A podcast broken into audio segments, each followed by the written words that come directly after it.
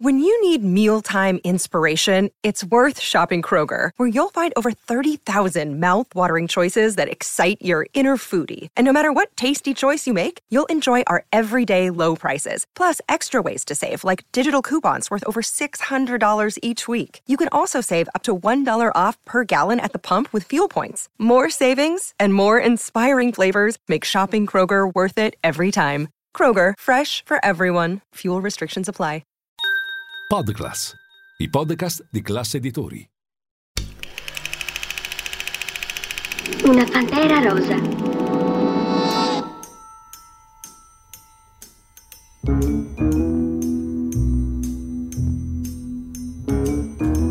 Lascia sempre un guanto bianco con ricamata una B.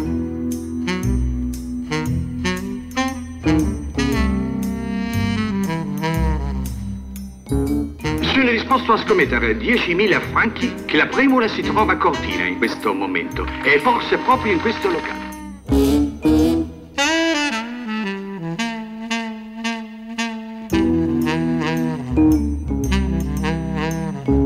È il più famoso diamante che ci sia al mondo. Avvicinati.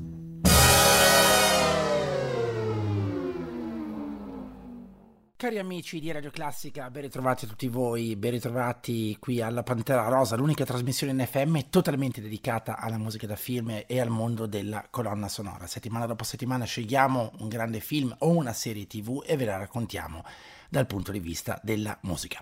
Gabriele Formenti dunque vi dà il ben ritrovato nel nostro salotto personale ma pubblico, aperto davvero a tutti i grandi appassionati di musica da film e di cinema e oggi parliamo di un film, anzi del film, il film del momento, sicuramente un film di cui parleremo e a lungo e che è un film che ha lasciato sicuramente un segno davvero importante nella storia ovviamente del cinema.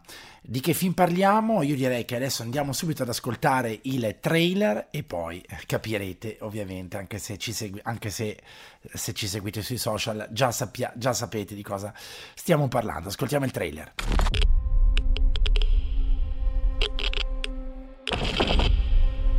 È un'emergenza nazionale. Detonatore carico.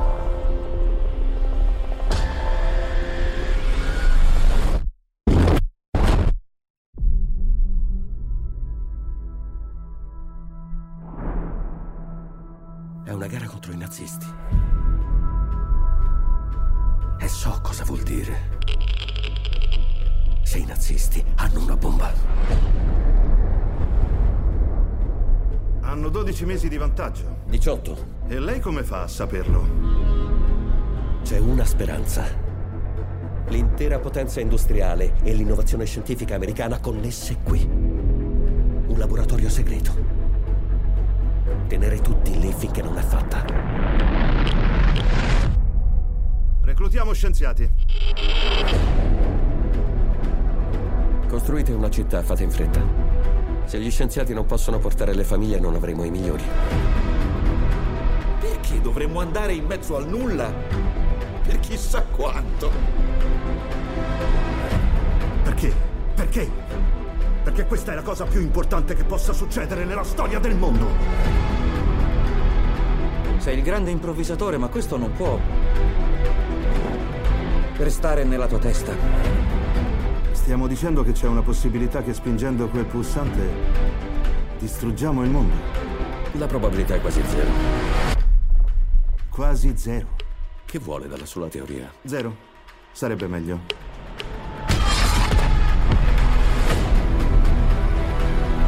È questione di vita o morte. Ma io posso fare questo miracolo. La guerra mondiale finirebbe. I ragazzi tornerebbero. Allora è fatta. Il mondo ricorderà questo giorno. Il nostro lavoro garantirà una pace che l'umanità non ha mai visto. Finché non faranno una bomba più potente. Lei è l'uomo che ha dato loro il potere di distruggere se stessi. E il mondo non è pronto.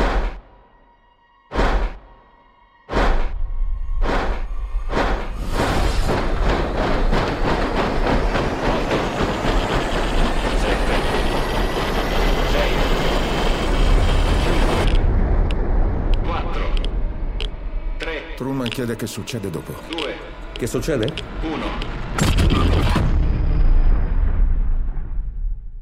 Ebbene, ecco qui il trailer. Gabriele Formenti vi dà il ben ritrovato dunque alla Pantera Rosa. Uh, questa trasmissione da voi sempre molto amata. C'era quando esiste questa radio, una delle eh, trasmissioni più longeve e questo ovviamente solo ed esclusivamente grazie a voi che ci date fiducia e ci seguite settimana dopo settimana, il mercoledì sera alle 19 e replica alle 23, ma ricordo che siamo in replica anche il sabato pomeriggio alle 14 e che potete riascoltare tutto quello che volete in podcast tramite eh, ovviamente la nostra applicazione gratuita Radio Classica.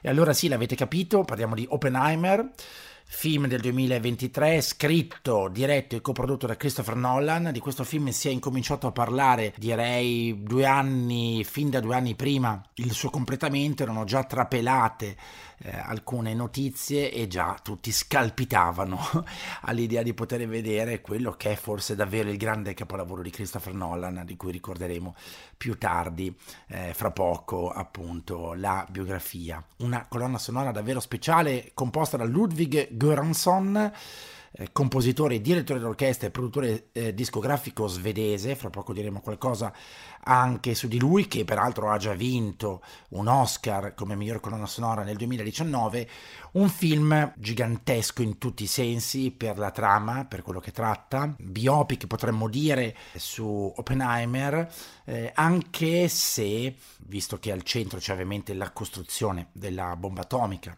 che sarà poi sganciata eh, su Hiroshima e Nagasaki, in realtà il film non è sulla bomba e su Oppenheimer, ma come mi piace dire è su Oppenheimer e la bomba, cioè in effetti la costruzione della bomba atomica non è la parte principale del film, è la parte sicuramente più importante che eh, Christopher Nolan ovviamente tira fuori come un tocco di magia a un certo punto del film, perché il film, lo diciamo, è davvero molto molto lungo, dura tre ore di fatto, 180 minuti e io peraltro questo film l'ho visto non già in anteprima stampa, bensì nell'unico cinema che c'è qui in Lombardia che lo propone nel formato IMAX su pellicola da 70 mm, cioè l'ho visto nel formato originale in cui appunto il nostro Christopher Nolan lo aveva pensato. Ma direi iniziamo subito ad introdurre eh, la musica, la musica di Ludwig Göransson e poi ovviamente incominciamo a raccontare il film.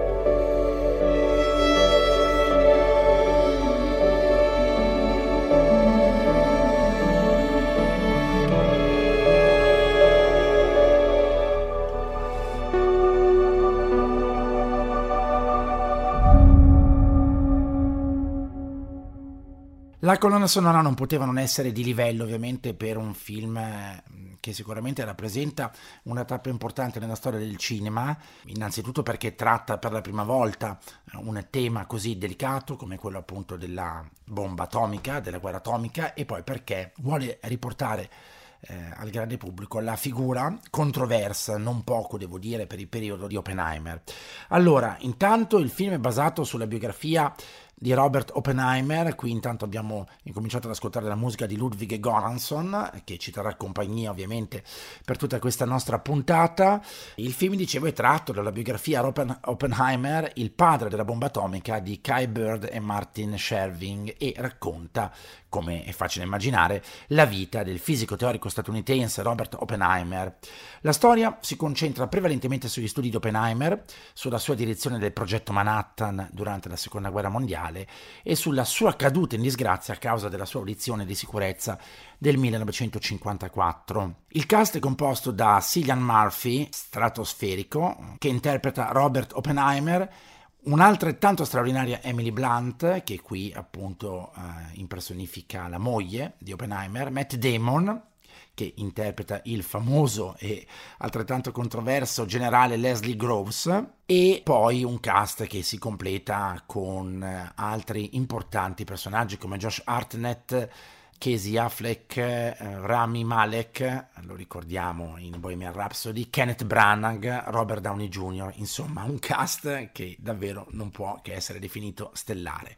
Il film è stato annunciato nel settembre del 2021 dopo che Universal Pictures vince l'asta per aggiudicarsi la sceneggiatura di Nolan a seguito del conflitto che il regista aveva avuto con eh, un'altra casa di produzione, la sua diciamo storica casa di produzione, ossia la Warner Bros., con la quale Nolan aveva lavorato a lungo.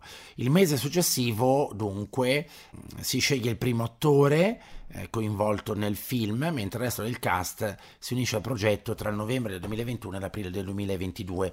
Oppenheimer è il primo film di Nolan a ricevere una classificazione R negli Stati Uniti dai tempi del film Insomnia del 2002. R sta per Restricted, ossia visione accompagnata da un, da un adulto per i minori di 17 anni ed è qualcosa di abbastanza devo dire particolare, inusuale, ma a cui siamo abituati eh, quando parliamo di cinema eh, americano e di questo, insomma, eh, puritanesimo imperversante no? nel mondo di Hollywood, anche abbastanza incomprensibile e un po' fuori dal tempo.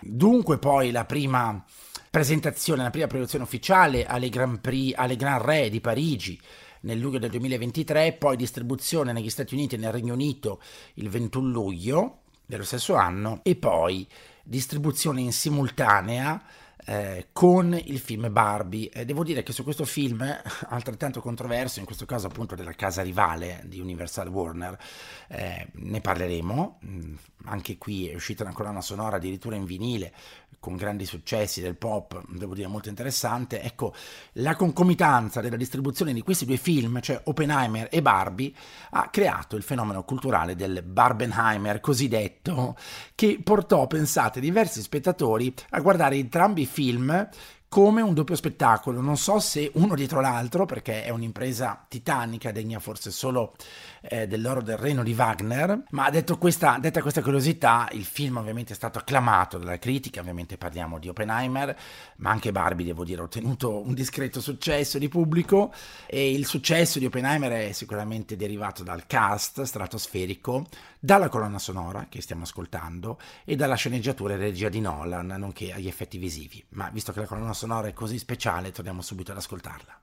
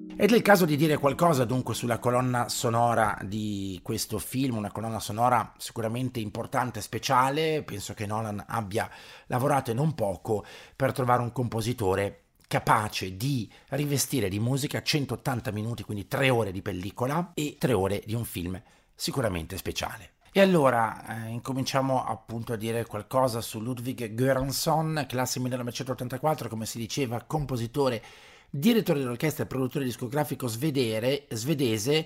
I suoi lavori includono diverse colonne sonore come Prossima fermata, Fruitvale Station nel 2013, Creed nato per combattere nel 2015, a cui segue poi Creed 2, Venom, Tenet, altro film importante di Christopher Nolan, nonché Oppenheimer. E per il suo contributo nel lungometraggio della Marvel Black Panther ha vinto il Grammy Award per Best Score Soundtrack Album for Visual Media e l'Oscar alla miglior colonna sonora e candidatura al Golden Globe come miglior colonna sonora originale. Nel campo televisivo è conosciuto per i lavori nelle serie Community, Happy Endings, New Girl e The Mandalorian. L'Oscar per la colonna sonora dunque è stato vinto per Black Panther, eh, film del 2018 diretto e coscritto da Ryan Coogler, e magari ci occuperemo eh, di questo film. Ed è eh, sicuramente un nome magari non così noto rispetto ai grandi del mondo della colonna sonora anche perché la filmografia comunque è tutto sommato abbastanza contenuta e soprattutto devo dire legata a film eh, di un certo, di un certo tipo film di genere diremmo noi. Credo che con eh, appunto Oppenheimer il nostro Ludwig Göransson abbia sicuramente raggiunto uno dei vertici della sua carriera e proprio per questo noi torniamo alla sua musica.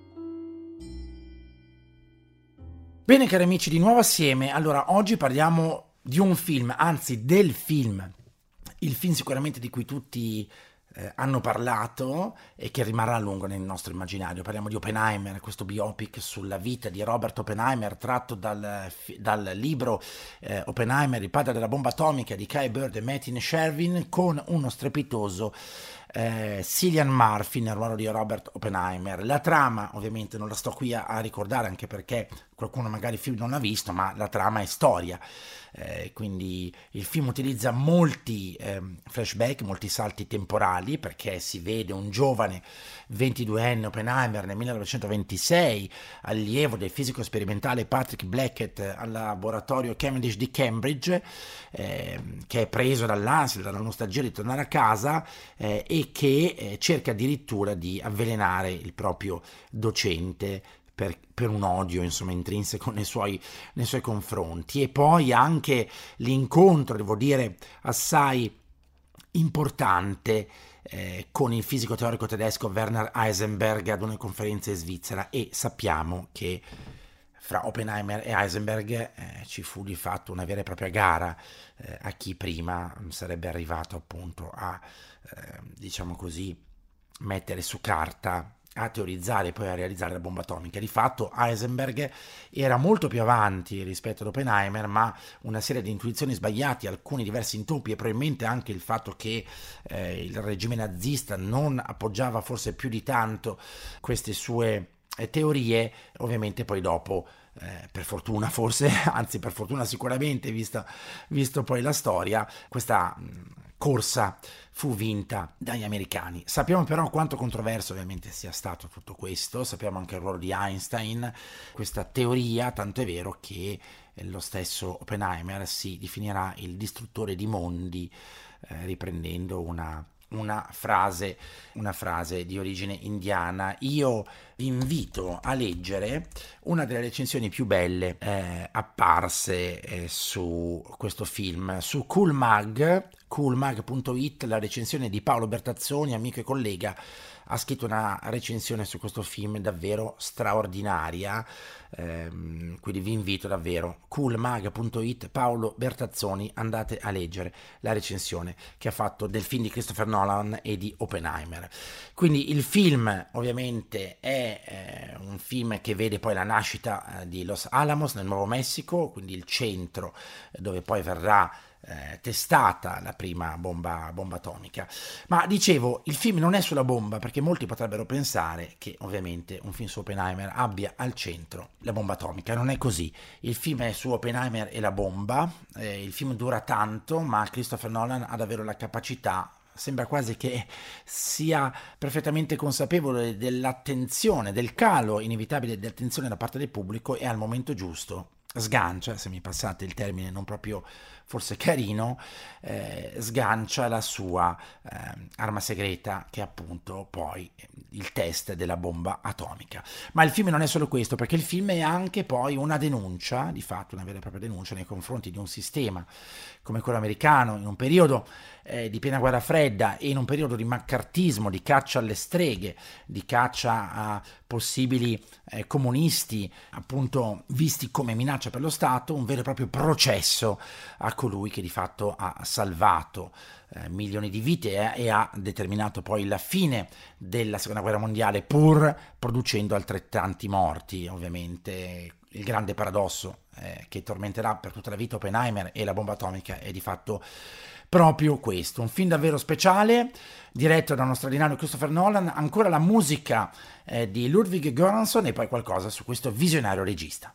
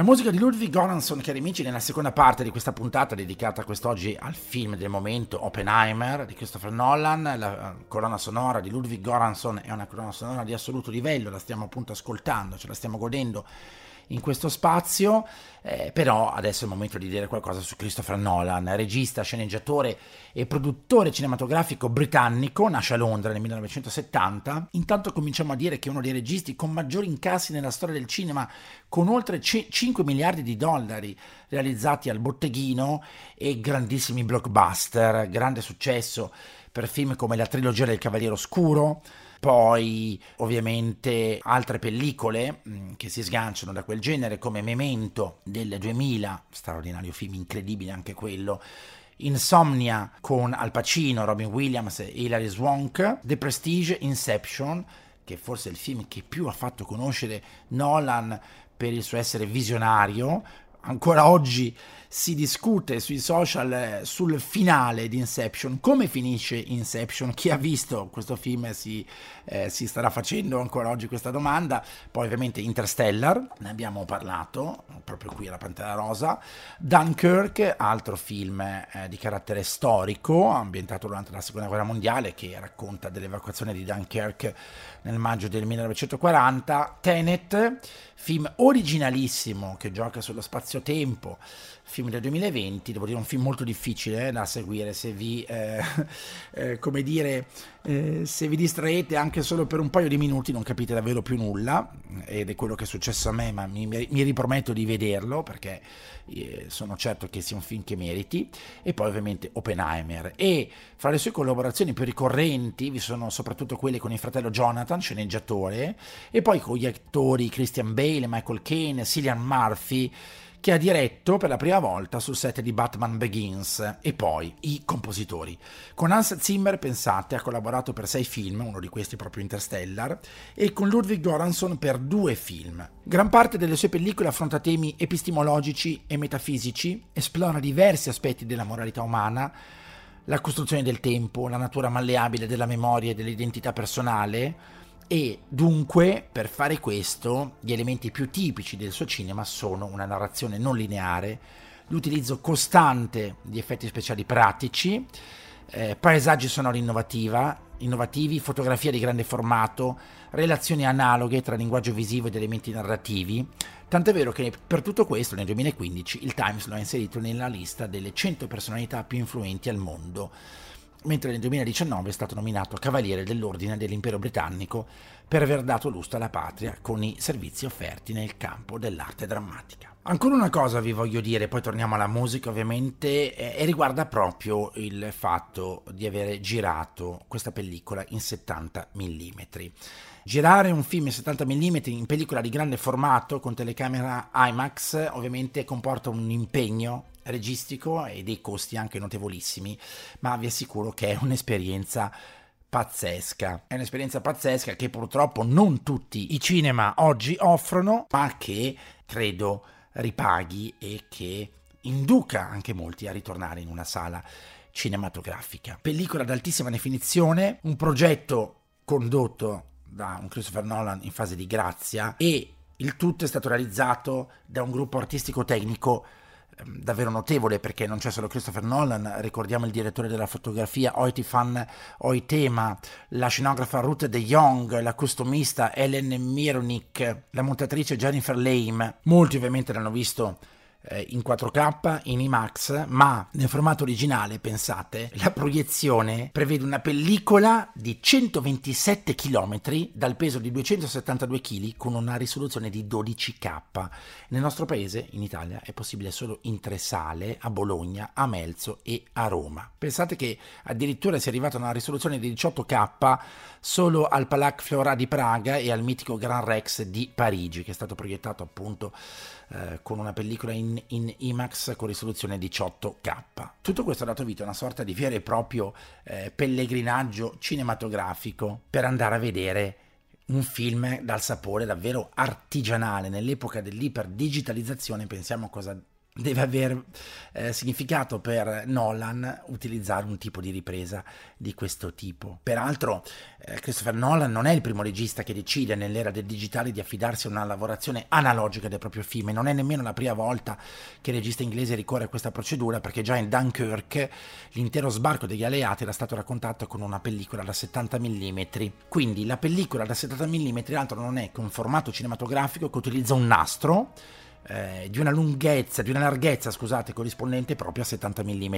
Quella standard, ricordiamo, è di 35. La maggior superficie della pellicola concede al regista e al film stesso dunque di ottenere una maggiore qualità dell'immagine e dei dettagli, profondità dei colori, maggiore risoluzione, tutto questo però con delle sfide tecniche non indifferenti. Pensiamo ai primi piani su Cillian Murphy, che interpreta Oppenheimer, esaltati dalla qualità della pellicola, ma anche alle problematiche logistiche che mettono, hanno messo di fronte eh, il regista una vera e propria sfida, ma anche e soprattutto economica. Una pellicola ovviamente da 70 mm è molto più costosa, richiede un impiego di risorse umane maggiore, più tempo per il trattamento e per la lavorazione e come dicevamo più di 200 kg di pellicola, 9 diverse bobine, insomma se potete andatelo a vedere in questo formato perché davvero merita.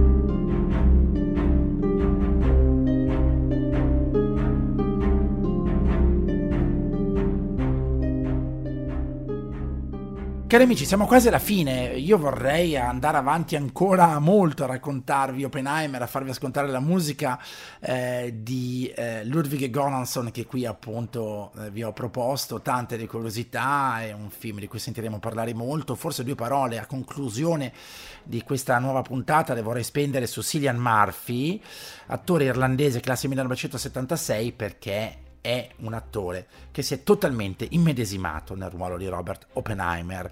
Peraltro il film fa anche ricorso al bianco e nero e credo che varrà diversi premi, insomma, sicuramente a Cillian eh, Murphy, che peraltro ha cominciato a collaborare con Christopher Nolan già nel 2005 interpretando lo Spaventapasseri nella trilogia del Cavaliere Oscuro ma anche Robert Michael Fisher nel thriller Inception, lo troviamo anche in Dunkirk e poi ovviamente Robert Oppenheimer. Nel 2006 ha ottenuto una candidatura ai Golden Globe come miglior attore in un film commedio musicale per la, per la, pellicola Breakfast on Pluto.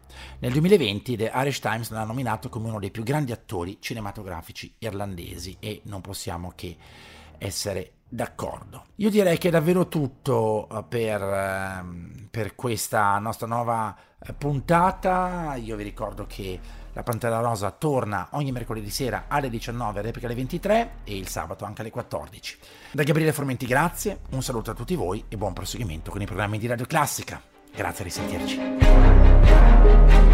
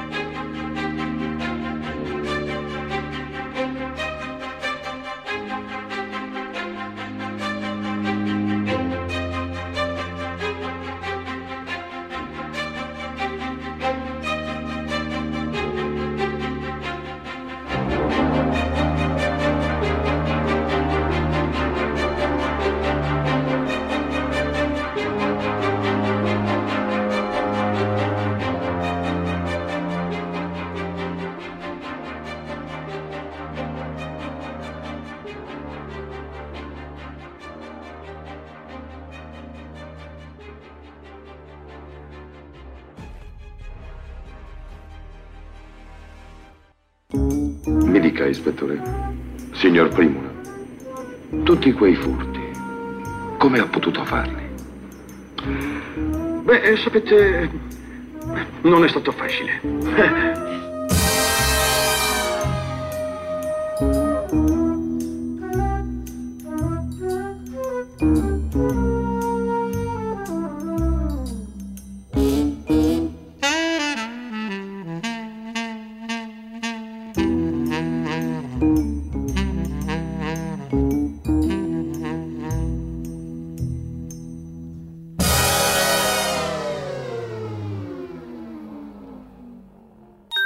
Podclass, i podcast di classe editori.